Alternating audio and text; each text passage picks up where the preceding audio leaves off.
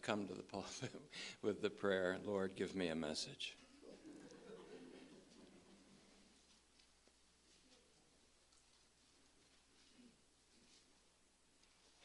Don't forget that we're going to be Seventh day Adventists a couple times before the end of the year. And that means we're going to meet Saturday morning at 10 o'clock on Christmas Eve and Saturday morning at 10 o'clock on New Year's Eve. And we'll also be having a communion service, which has been a long time coming. And I look forward to that with great desire. Someone may ask, when's the last time you lowered the shield of faith? And I would say, never, because we're in an agona of contention. And this is what I call this time in between, a time in between two magnificent and universal alterations. The first alteration being the alteration of our situation before God, and the second being the alteration of our condition, our very state and condition, including our bodily condition. That will be by resurrection. Resurrection accompanied by a universal transfiguration of the entire universe in which our Lord will not only rule, but his rule will have no end and no limits forever and ever. Whenever there's a sporting event, and I remember hearing this very early as a young boy when I would watch sporting events with my dad and grandfather or my uncle Charles, we would one of them would usually say, Well, that team's going to win, usually the New York Giants, because they have desire. It wasn't so much the ability, it wasn't so much the high profile players, but it was desire, the advantage of desire. And that's very true. You see a boxing match, you see the favorite and the odds on favorite defeated because the young, young up and coming boxer had desire. It was the advantage of desire.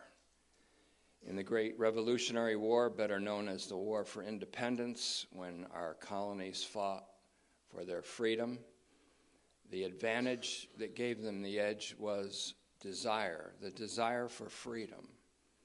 The desire for freedom was much stronger than the lust to control by a foreign belligerent nation. The desire for freedom is very strong. So there's the advantage of desire. And I would call that in this time in between, in this agona of contention, the advantage of the appetite for God, the advantage of the desire of God, the desire to see Him in the beatific vision when we see Him and when we become like Him, and we will become as He is for we will see him as he is. There is no stronger desire that should grip our soul. And Paul kind of made that clear when he said that his whole desire now, that which moved him, was a desire to apprehend and lay hold of him who had laid hold of Paul, to overtake and to apprehend him, to fully apprehend the reality that is Jesus, and Jesus, who is the ultimate reality. So it's the advantage of desire. The advantage of desire in a sports team, the advantage of desire in a boxer or a contender, the advantage of desire is ours as a gift from God. For this is an appetite that only God can give us. It's an appetite that overcomes all other appetites when Jesus said to his disciples, I have food to eat that you don't know about. That implies that he had an appetite that his disciples did not know of an appetite for his Father, for fellowship and communion with his Father, for the utmost intimacy of fellowship which the Son enjoyed with his Father. It is a food that we do not know of. And he said, My food is to do the will of my Father. Before the doing of the will, there has to be an appetite to do the will. Otherwise, there is no doing of the will. And God has granted us this desire. It is God in us both willing, desiring, and doing of his own good pleasure, that which is to his own desire. So there's an advantage of desire in this arena of contention the desire to know him and to see him, as this song said this morning. And so the scripture is very clear about this. And the word, the Greek word that I found, it comes a few times in the scriptures, not many, but enough. It's epipotheo. And it means to long after or to desire earnestly. Epipotheo. I think it's one of the key words in Philippians 1 8. I, Paul said, I have a desire for you, a desire to be with you, fellow believers, a desire for your advance in grace, a desire for your victory in the conflict, a desire to be with you. Epipotheo, I long for you. It says literally in the guts of the Lamb, with the guts, the inner being of the Lamb of God. Epipotheo. It's a strong longing, it's a strong desire. It's stronger than something else in the scripture, which is epithumia, which is lust. In fact, it is a kind of lust, it's a kind of desire. And when it overcomes all other desires, then we have the greatest advantage in the conflict. In the middle of extolling her beauty and her charm, speaking of desire, the lover in Solomon's Song of Songs, he wrote a thousand songs one made it into the canonical scriptures called the Song of Songs, the Song of Solomon. And it's really a song of desire. And in that midst of extolling the beauty and the charms of his lover, the lover, the shepherd in Solomon's Song of Songs says to his beloved, Until the day dawns and the shadows flee away. It's very beautiful aesthetic poetry here. Skia is the word for shadows. Until the day dawns, and that literally means that it's, it's, it's beautiful in the Hebrew and also in the Greek, until the day breathes, until the day is awakened and breathes. It's the, uh, a sense of life and a sense of dawning. And until the day dawns and the shadows, skie in the plural, in the Greek text, till the shadows are removed, literally, but it also in the Hebrew, again, very poetic. The word nus, N-U-S, means for flee, until the shadows flee away. Genesis 1:16a says, And God made two great lights, the greater of the two lights to rule the day, and the lesser of the two to rule the night. The lesser of the two. And that's when the shadows persist. Until the shadows are removed, I will go to the mountain, he said. I will go to the mountain. And here is the Gezerah Shawa, connecting this verse to Hebrews 8 5 with the words, the mountain. See to it that you build this tent according to what you saw of a pattern on the mountain, God said to Moses. Until the day fully dawns, breathes its full, in its fullest life and until the shadows flee away totally, I will get me to the mountain, he said, of myrrh, a mountain of bitter spice, and the hill of frankincense, and ascending incense. Speaking of the death and the resurrection of Jesus Christ. Speaking of the mountain called Calvary, and the hill called Golgotha. Until, I would say it in my own language as we've been developing this doctrine, until the radical change and alteration of our condition through resurrection, and until the restoration of all things brought about by the second coming of our Lord and Savior Jesus Christ, I will go to the mountain called Calvary. I will glory only in the cross of my Lord and Savior Jesus Christ. As a preacher, I will determine to know nothing but Jesus Christ and Him crucified on the mountain of myrrh, the hill of frankincense. The day or the age before the incarnation of the eternal Word was the night ruled by the lesser light, we may say, in another form of metaphor. The Messianic day, the Messianic age, dawned with the incarnation of the eternal Word, which is and always was and will be God. It's a day that breathes with the breath that is the life giving Spirit of God. It is the day that's ruled by the greater light. But that light shines brighter and brighter until the light of a perfect day. It's a light on the King's highway, on the King's highway on the path of the righteous. This light shines more and more to a perfect noonday splendor when we see him in the beatific vision. This greater light begins with the smallest hints of dawn and shines brighter and brighter until it brings the perfect day.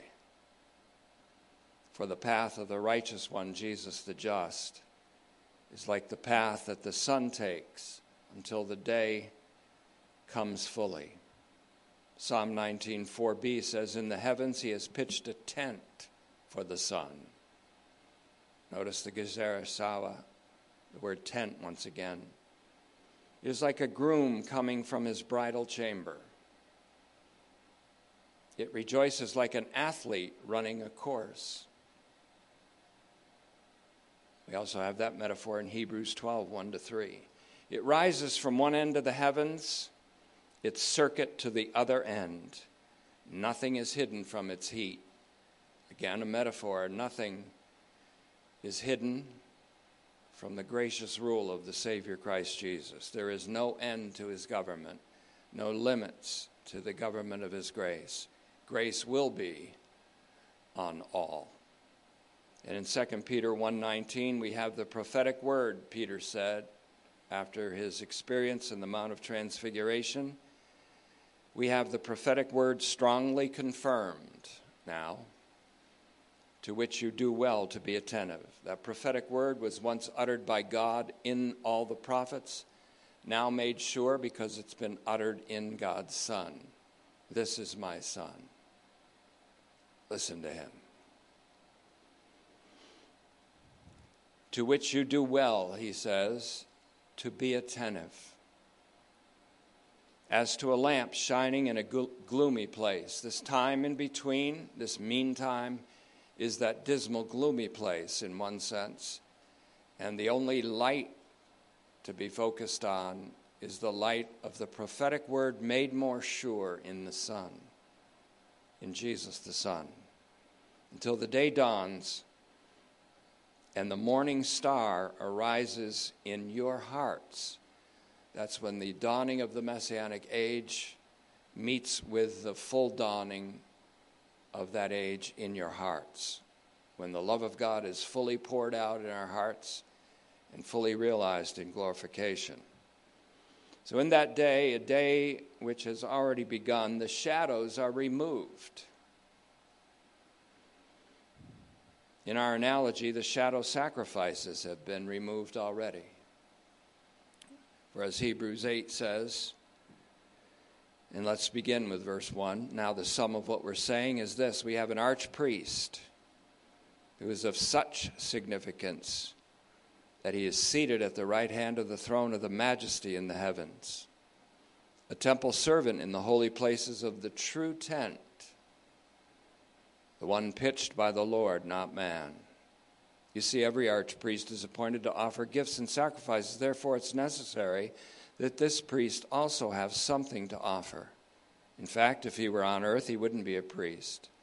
Since earthly priests are those who offer gifts prescribed by the law, which gifts serve as a mere copy and shadow of the heavenly things. In the light of the finished work of Christ, the once and for all sacrifice, the shadows flee away, the shadows disappear. The shadows of the heavenly things, just as Moses was instructed when he was about to erect the tabernacle, for God said, See to it that you make everything according to the pattern you were shown on the mountain. The mountain, Mount Calvary, Mount Calvary, Mount Calvary, the hill of the skulls, Mount Golgotha.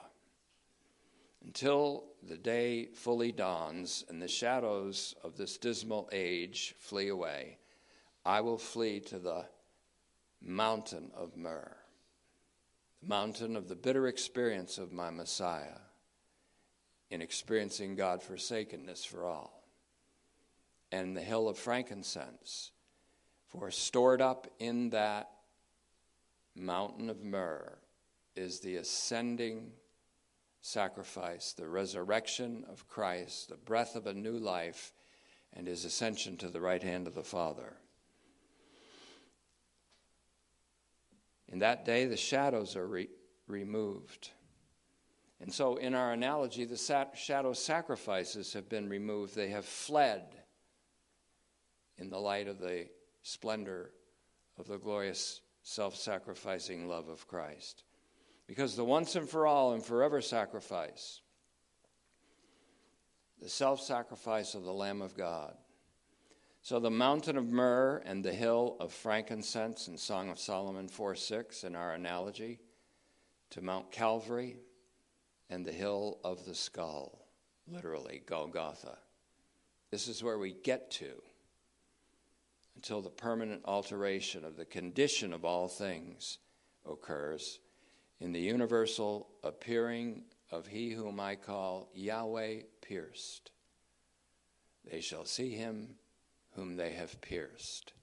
Every eye will see him as every knee genuflects and every tongue acknowledges that this Yahweh pierced is Yeshua crucified. And speaking of Mount Calvary or Skull Hill, in Summa Theologica, Part 3, Question 46, Article 10, in answer to whether Christ died in a suitable place, the scholastics asked a lot of questions. Some of them were good, some of them got crazy. Of course, the extreme example is how many angels can dance on the head of a pin, and who's interested in that? Not me.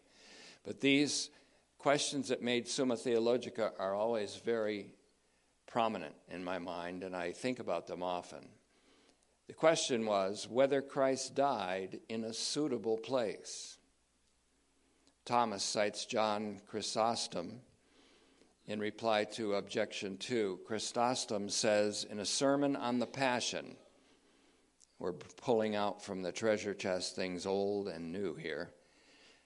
John Chrysostom says, quote, "The Lord was not willing to suffer under a roof nor in the Jewish temple, lest the Jews might take away the saving sacrifice, and lest you might think he was offered for, the pe- for that people only.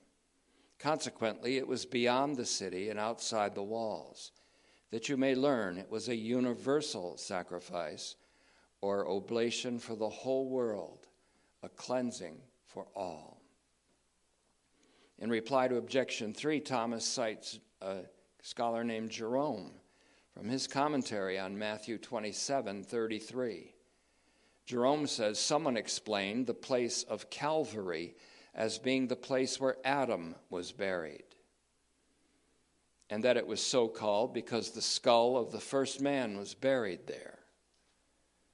A pleasing interpretation indeed, and one suited to catch the ear of the people, but still not the true one. That's according to Chrysostom.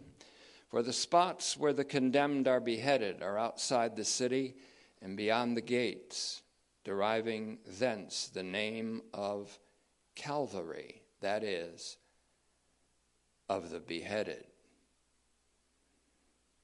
Jesus, accordingly, was crucified there that the standards of martyrdom might be uplifted over what was formerly the place of the condemned.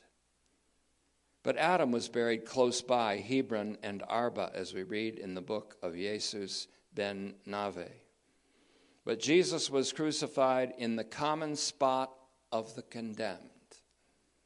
That's a beautiful statement. Jesus was crucified in the common spot of the condemned, rather than beside Adam's sepulchre, to make it manifest that Christ's cross was the remedy not only for Adam's personal sin, but also for the sin of the entire world. And so, a lot of this speculative theology, a lot of the scholastic theology so criticized today, really has a benefit, I think, when you think of the universal saving significance of Jesus Christ and the universal impact of his reconciling work on the cross. He was crucified in the common spot of the condemned. To that I would add, yes, and his condemnation was experienced for all. For as by Adam's one sin all were brought into condemnation, so by the one righteous act of Jesus Christ, all were made righteous. All were made justified. In becoming sin and a curse, both of which bespeak separation from God. Both sin and the curse are defined as separation. In becoming sin, becoming sin. As we said last week, he became separation from God. And that's because I think there's another reason why I like to call him, instead of great, I used to do this in my notes great high priest. Now it's great archpriest. And that's interesting because he filled in that gap of separation himself between man and God, between humanity and God Himself. He fills in the gap as our great archpriest. He becomes the bridge between the gulf that was fixed in that parable of the rich man and Lazarus. There is an eternal gulf fixed, and we can't cross from one way to another, said Lazarus and Abraham to the rich man. But there's one little thing that entered the picture the cross of Jesus Christ, the bridge that bridged the gulf, so that even those who were once considered to be in Hades make the trek across to the heavens. And so, in becoming sin and a curse, both of which bespeak separation from God, Jesus cried, My God, in his becoming of sin and my God in his becoming of a curse for us. I'll say that again. Jesus cried, My God, once to illustrate his becoming of sin, and my God, again, to illustrate he had become a curse for us. For following this double vocative or this double cry, he cried, Why have you forsaken me? But then he said this, and this is rarely added to what he said. And he said this Why are you so far from helping me? So far from my cries. Now, we can have somewhat of an experience of that in this life, even though he's not far from us, even though he's not far from our cries. And when we have experiences like this, when we wonder why God seems to be so far away from helping us, then we are the most privileged of all people because we are getting to experience and to identify with the sufferings of Christ, which will be followed by deliverance and preservation and acts of deliverance on our behalf as resurrection followed his crucifixion. Why so far from helping me?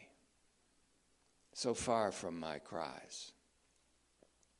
In times like that in our lives, desire increases to know Him and to be with Him and to see Him face to face.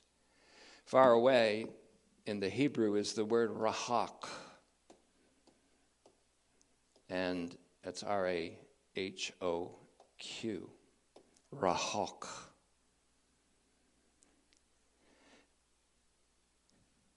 And in the Greek, it's Macron, not the French prime minister, but Macron. Macron, as in Luke 15 13, the son wandered away into a far away place. The son in a far away country. This, of course, even the prodigal son illustrates Jesus going into a far country from his father, far from his father, to endure the cross. It's also found, this word makron in the Greek is also found in Ephesians 2:13 those of you that's really all of us who were far away makron, were made near angus angus drawn near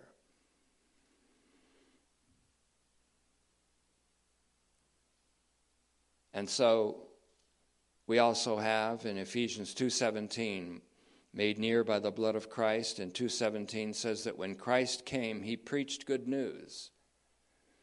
To those who were near his people the Jews and to you who were far away Macron. And peace to those who were near Angus.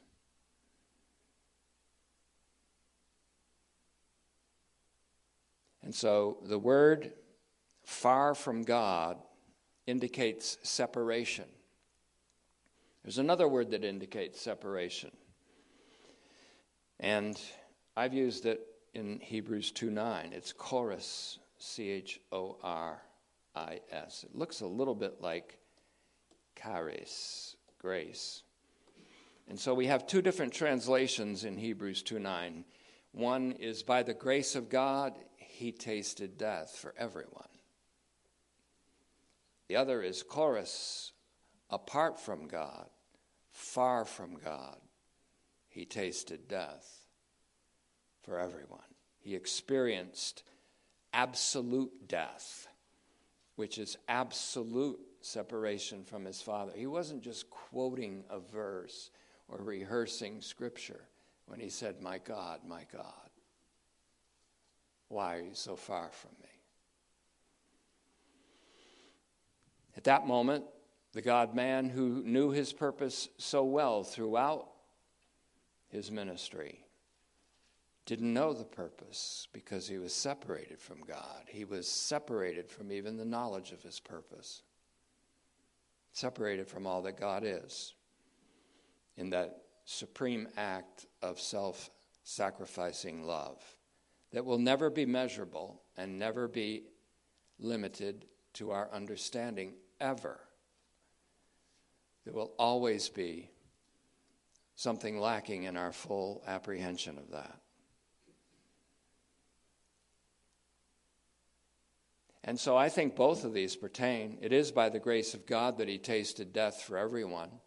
And that's grace will come to everyone, as Revelation 22 21 says. The grace of our Lord Jesus Christ be to all. Panton. But I also believe that choris fits. He far from God. Why? Because it says, Why are you so far from me? Can we say far from God? Can we? When he says, Why are you so far from me? From the cross? Why have you abandoned me? Left me down in this?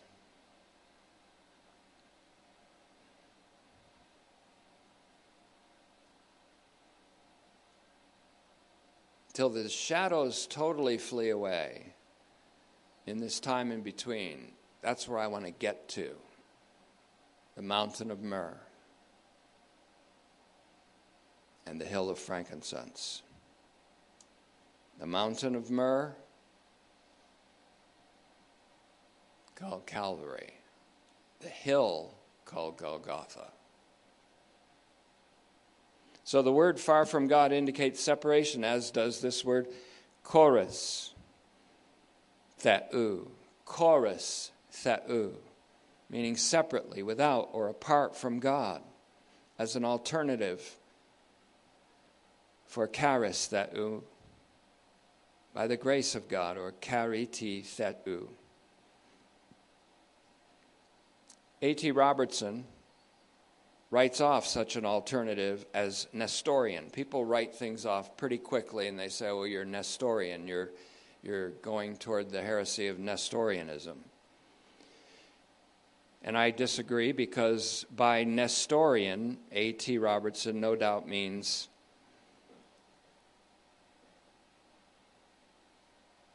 a heresy that came up in the early centuries of the church age, in which Nestor said that Jesus is two persons. He's not one person with two natures, but he's actually two persons. And so when you're saying that he was far from God, you're saying that he must be two persons and that one person was separated from God. But I tend to disagree because separate from God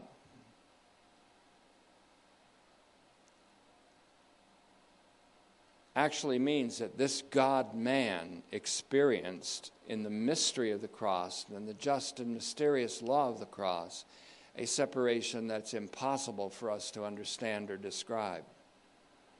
Robertson writes such an alternative to Nestorian origins. And I disagree that he this is Nestorian. Because Jesus died far from God does not say that he was merely a human person distinct from God or a human person distinct from his divinity. But he, the God man, became sin and became a curse for us, and in that becoming was far from God his Father. I've had experiences where I've been beside myself I'm still myself, but I'm beside myself, either in great joy or in great shock.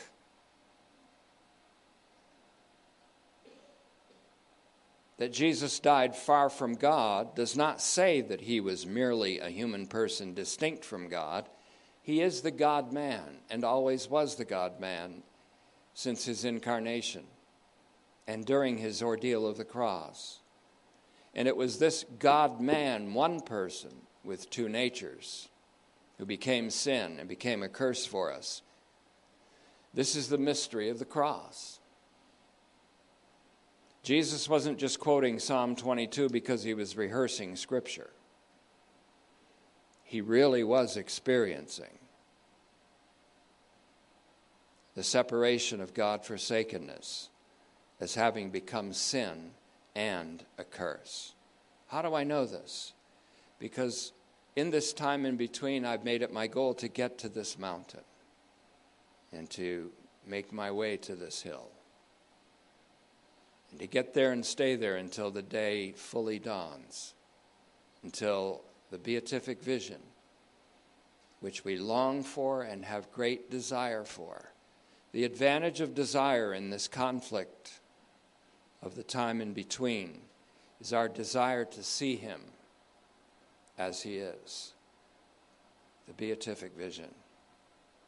So I say we may also see Christ's crucifixion on the place of the skull, literally Golgotha, aka Calvary, because there was the shattering of the enemy's skulls. As Psalm 67:22 in the Septuagint puts it, Psalm 68 21 in the English translation. He crushed his enemies' heads, his enemies being sin and death, also known as Hades. And so when I go there, I go to the place of the victory over sin and the victory over death, the victory over sin in his crucifixion, the victory over death in his resurrection. I go there. I don't really want to know anything apart from Jesus Christ and him having been crucified, raised, exalted, seated, coming again. Oh, I can go there anytime and stay there. And I can go elsewhere. I can think of other things and do other things, like the old poem of the soldier going to war. And his wife pleaded, Don't go, don't go. And he said, I could not love you, dear, so much loved I not honor more. And how that pertains, I could not love you, family, so much if I had not loved Jesus more. And the more I love him and the more I prioritize him, the more I love you, you see. The more I love you. I could not love you so dearly if I didn't love the Lord even more. That's desire. That's the advantage of desire. That's the advantage that gives you the meaning of discipleship. And it's a gift, it's not something that we charge up in our own will. The most offensive thing Jesus really said in the Bread of Life discourse that Brian's doing so great a job on is he said, Unless the Father draws you, nobody can come to me. Unless the Father draws you, nobody comes. Unless the Father drags you, in other words, like a fisherman drags a net of fish, you don't come to me. That fish is going to stay out in the sea until the fisherman throws the net and drags the fish in. Otherwise, the fish isn't going to just jump in the boat. Oh, this is great. Take me home and fry me in a pan. Not going to happen. But they were offended at this. You know why? He assaulted the citadel of their will. Everybody wants to make salvation something I willed, I did, I believed, I invited Jesus into my heart. I repented. I surrendered. I gave up this. I gave up that. I, my will is somehow involved in the salvific work of God. It isn't. The only will that's involved, the only human will involved in the salvific word and work of God is the will of Jesus Christ. And that's the only will that's involved in a true spiritual life. I'll take the old stony heart out of you, he said, and put a new heart of flesh in you. Guess what that heart is? The heart of Christ himself, the splanchna of Christ. It's the love of Christ that controls us. So they went away and followed him no more. Many did. Many did. And that's a point of offense. If you preach the gospel truly as the unconditional grace of God, that is a challenge to the whole man, including the will. Not just the merit, but the will. The citadel of the human will was assaulted by the Messiah. That's why they, they left him. Born again, not by the will of man. Born not by the will of man, but by the will of God.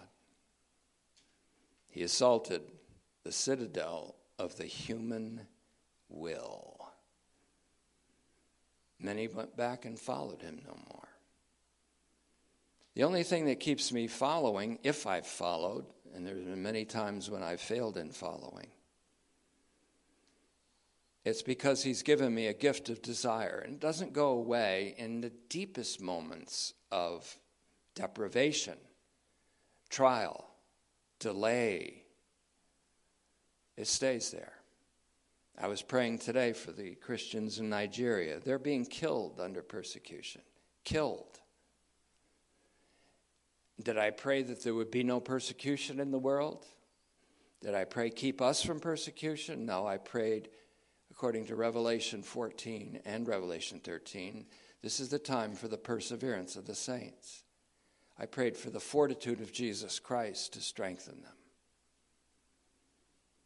And when it comes to my time, I'm not going to pray, Oh, Father, save me from persecution or even save me from a death like this, I'll pray, give me the fortitude to face it like your son did. Give me the perseverance of Jesus. Because what a better way to check out of this place than to follow his path. So I pray for the Christians in Nigeria and other places where they're being killed for their faith. If you don't believe it, you can look it up. Just get your phone and tap it in. You'll see it's happening.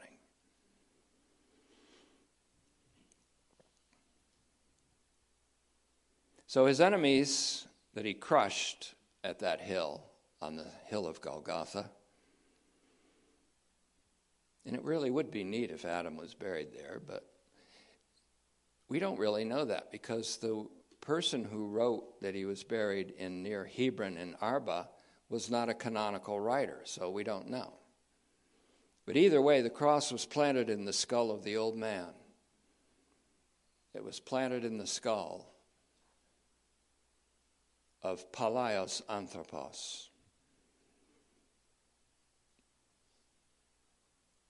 So let's go there and stay there until the shadows of the lesser light and the shadows of the night pass away completely. Let's continue to know nothing apart from Jesus Christ and Him crucified, apart from God. The once and for all sacrifice makes the shadows flee away. And our occupation with Jesus Christ and His once and for all sacrifices makes the shadows, many of the shadows of our mind and our psyche, our psychological makeup, flee away. The, the advantage of the appetite for God is a cure for a thousand psychological maladies, addictions, diseases, lust patterns, covetousness, ambitions, destructive self ambition. And so that's what I think we need today. What's wanted, and I use the word wanted on purpose, is an appetite for God, a desire for God. What's needed is a psychic conversion which I'm only beginning to understand, something that Lonergan wanted developed and Doran began to develop, and I'll explain that as we close.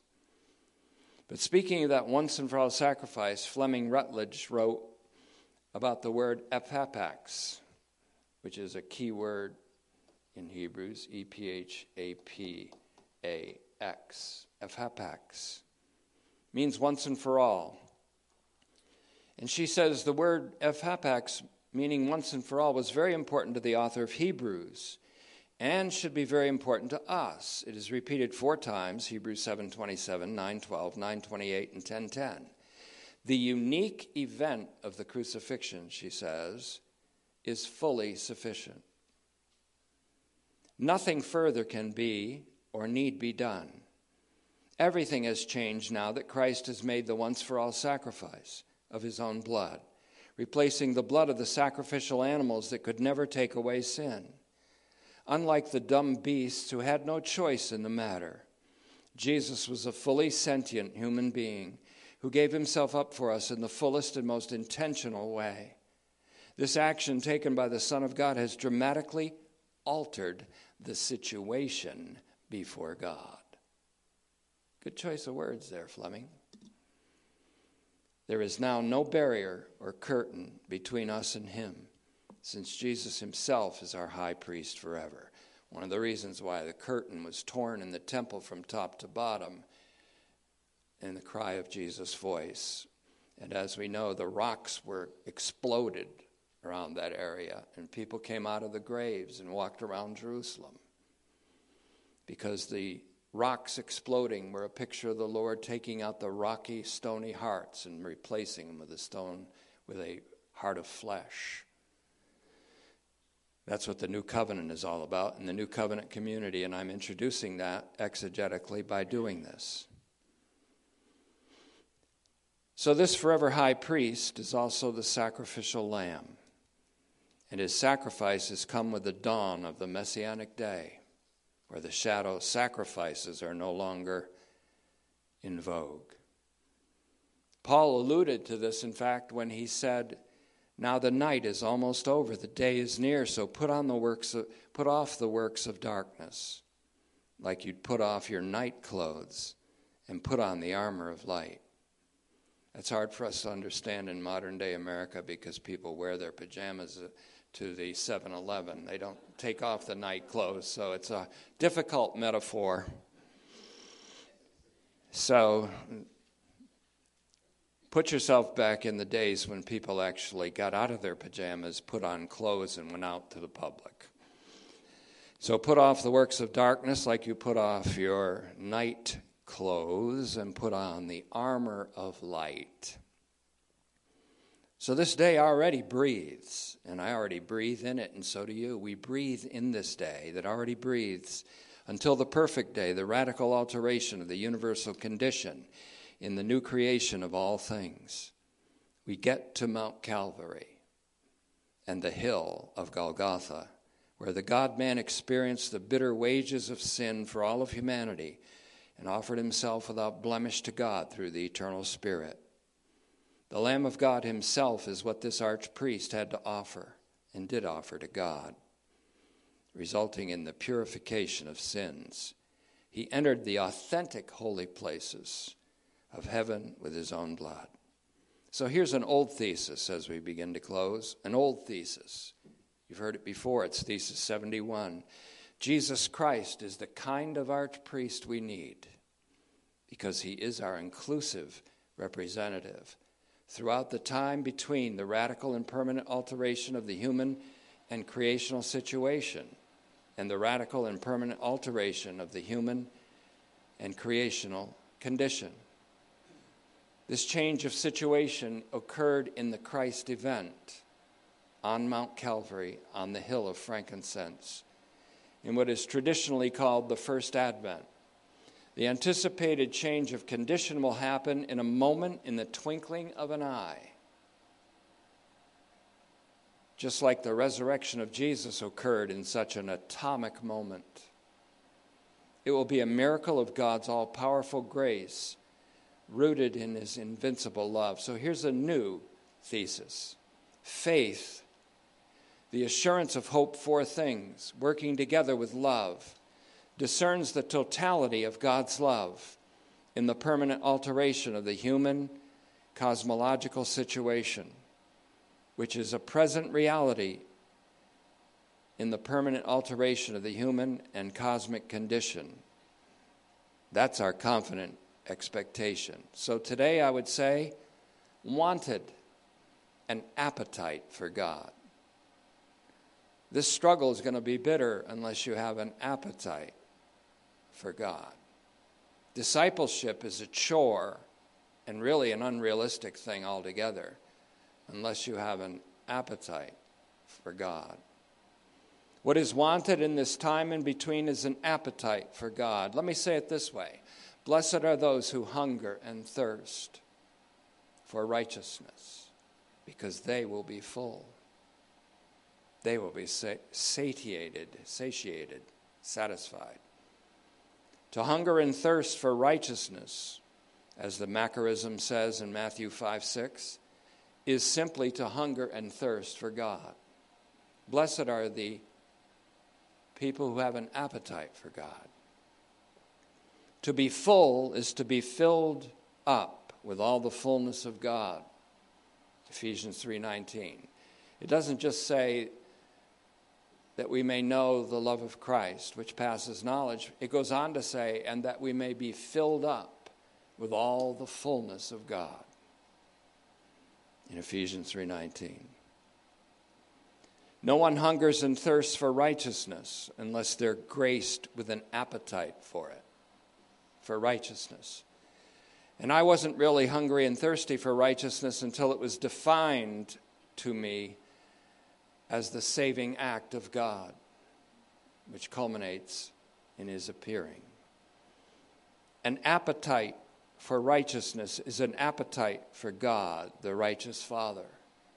For when Jesus addressed him in the great archpriestly prayer, he said, O righteous Father,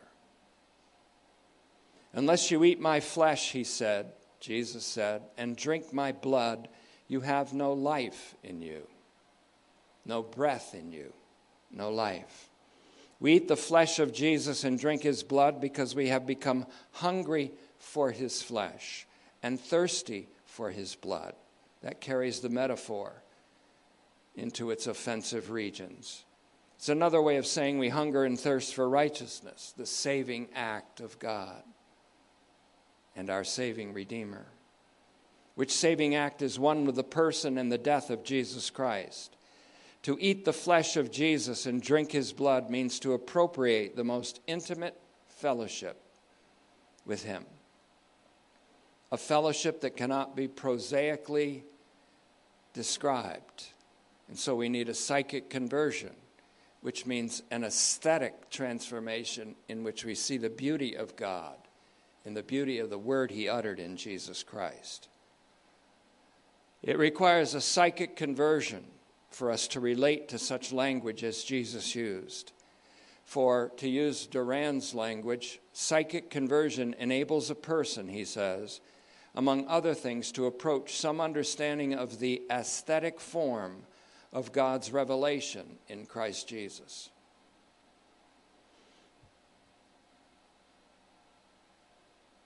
And so we see in Matthew 24 things like where the bodies and corpses of people are, there will the eagles be gathered together. We don't see that.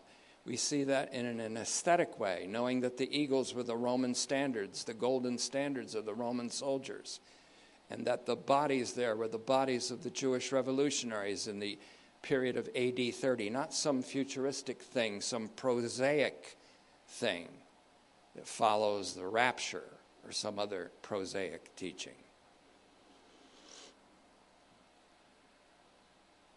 Recently, I heard a rabbi, and some I shared it with some of you, who said that the first letter in the Bible, in the Hebrew Bible, is B or for Bereshith, and the last is the N, the Hebrew N at the end of the Amen in Revelation. And he said that it spells Ben, B E N, Son, the Son. And he said that all of biblical revelation is the Son.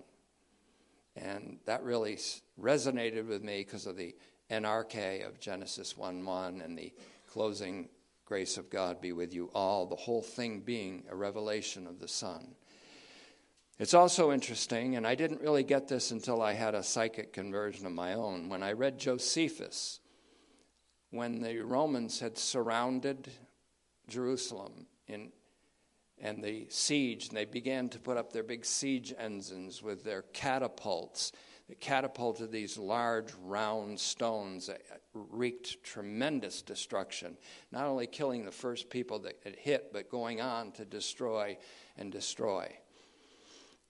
The first stone that was cast hit the night, hit the light of the sun, and it was it came across as a huge, brilliant white stone hurling through space.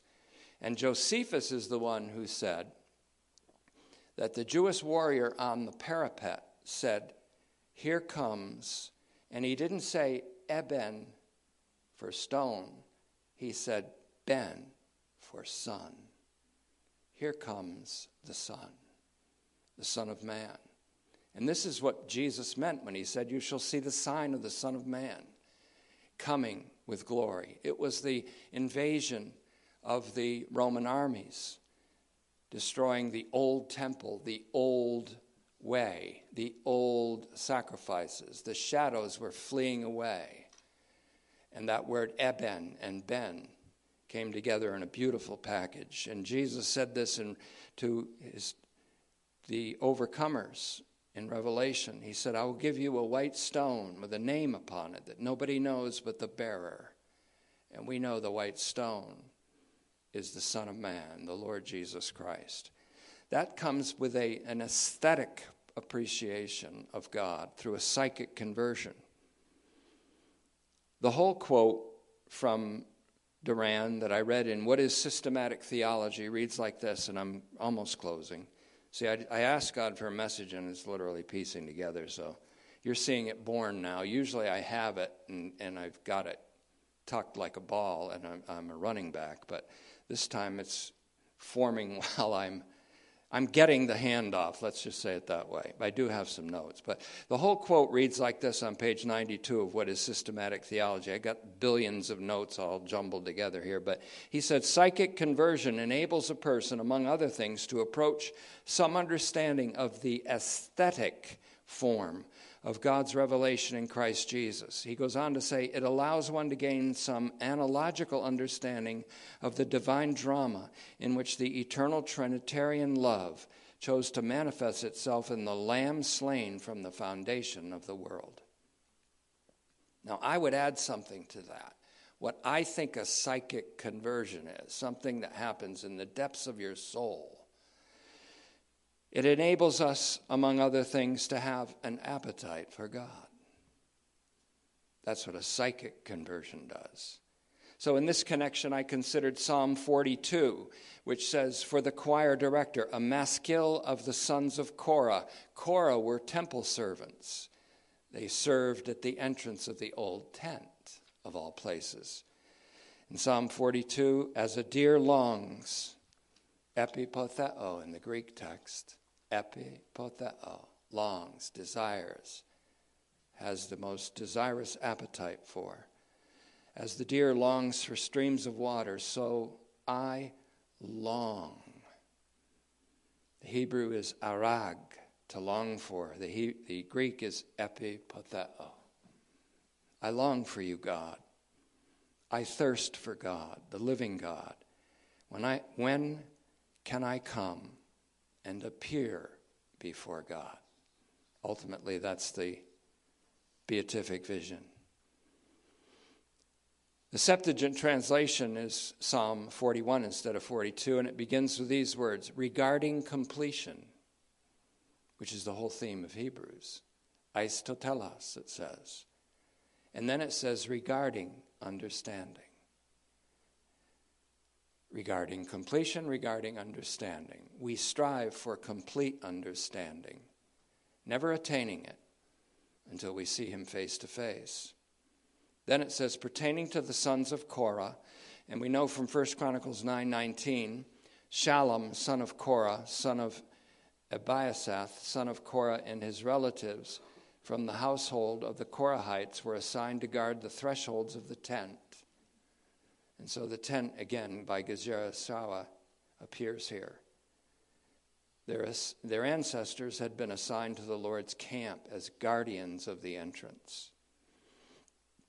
So the Greek sounds more like this in the NETS. Just as the doe longs for the springs of water, so my soul longs for you, O God. My soul thirsted for the living God. When shall I come and appear to the face of my God.